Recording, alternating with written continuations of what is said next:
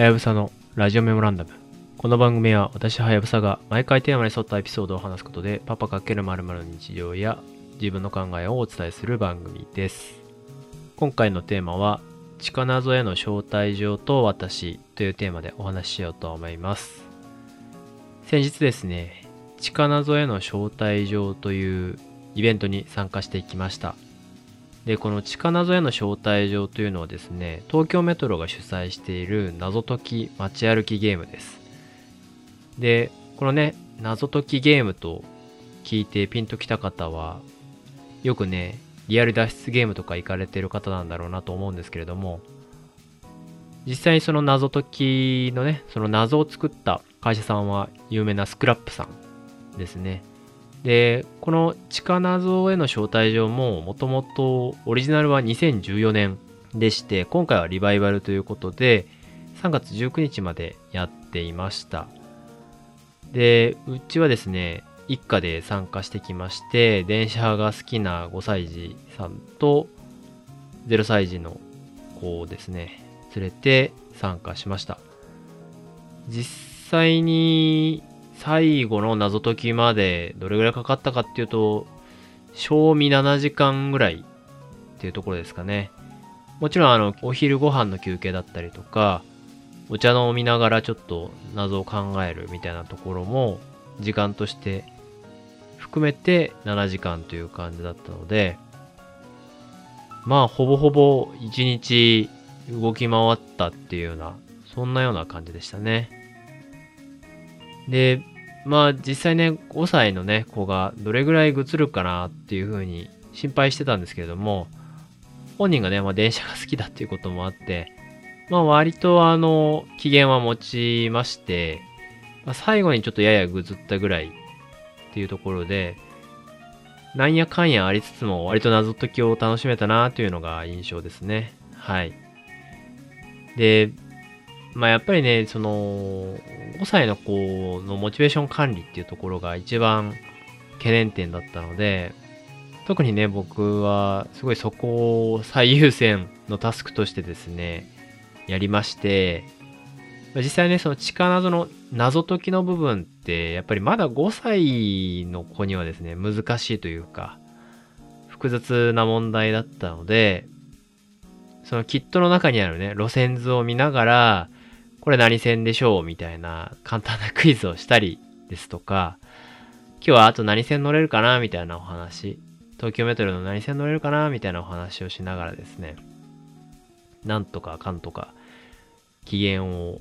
コントロールしていったっていうような感じです。で、特にまあ、僕自身もね、そういう風に意識して対応していたっていうところもあったんですけれども、とてもありがたかったのが、東京メトロの運転士さんや車掌さんに、すごい良くしていただけたっていうことなんですよね。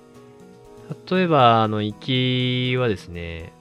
その、東京メトロの千代田線に乗ったんですけれども、実際にその千代田線の最後尾のね、車両に乗ったので、その車掌さんのお仕事を目の当たりにすることができたんですよね。で、本人はまあ目をキラキラ輝かせながらですね、その車掌さんがどんなことやってるかっていったところをこう見ていたわけなんですけれども、そのね、うちの子に気づいた車掌さんがですね、なんとあの、駅と駅の合間の時間にですね、これどうぞということで、カードをくださいまして、千代田さんに乗ってくれてありがとうカードみたいなのを、車掌さんからもらって、最初ね、うちの子はきょとんとしてたんですけども、僕と妻がありがとうございますっていうことで、あの、車掌さんにお礼を言って、あの、うちの子に、これもらったよ、本当によかったね、ありがとうってちゃんと伝えてねっていう風に言って、なんとか、はにかみながらもありがとうって言って、ちょっとね、えー実際その、電車を降りてから、じわじわとこう喜びが込み上げてきて、え、こんな特別なカードもらったんだ、とても嬉しいみたいなね、モードになって、本当にあの、助かったっていうようなことがまずエピソードとしてありつつ、帰りの電車もね、先頭車両に乗って帰ったんですけども、やっぱりその、運転手さんのね、お仕事の様子を見ながら、降りた時に、こう、一番前のね、運転手さんの席を見てたらですね、運転手さんが、こうね、サービスで、ちょっとお話ししてくれたりとかしまして、もう本当にそれだけでね、うちの5歳児はですね、とても喜びまして、運転手さんが、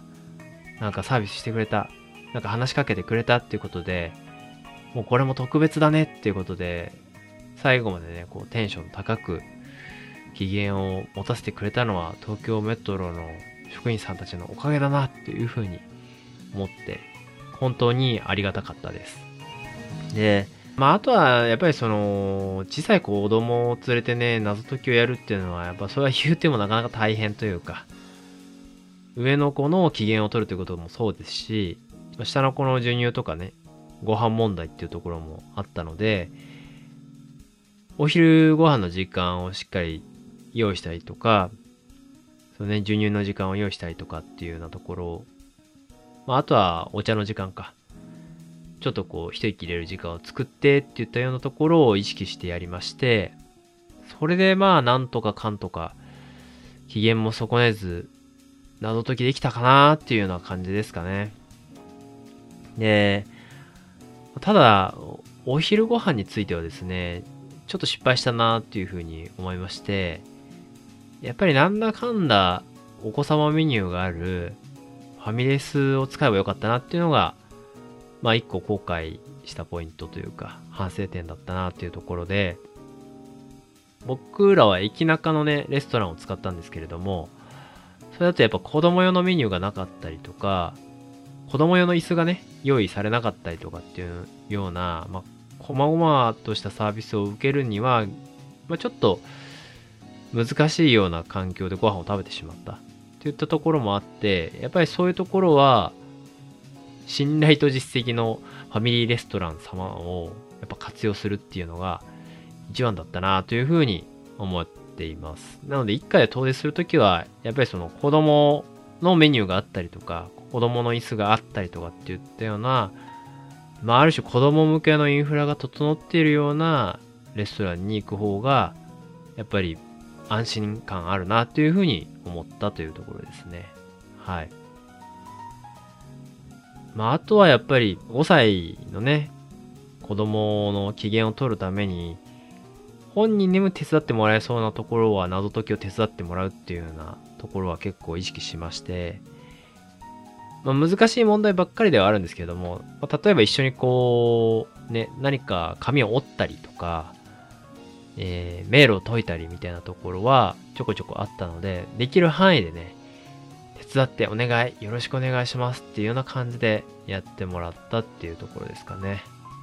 なんだかんだ7時間かかりつつも、まあ、久々にこう謎解きを楽しむことができてですね、これはこれでいい経験になったなっていうふうに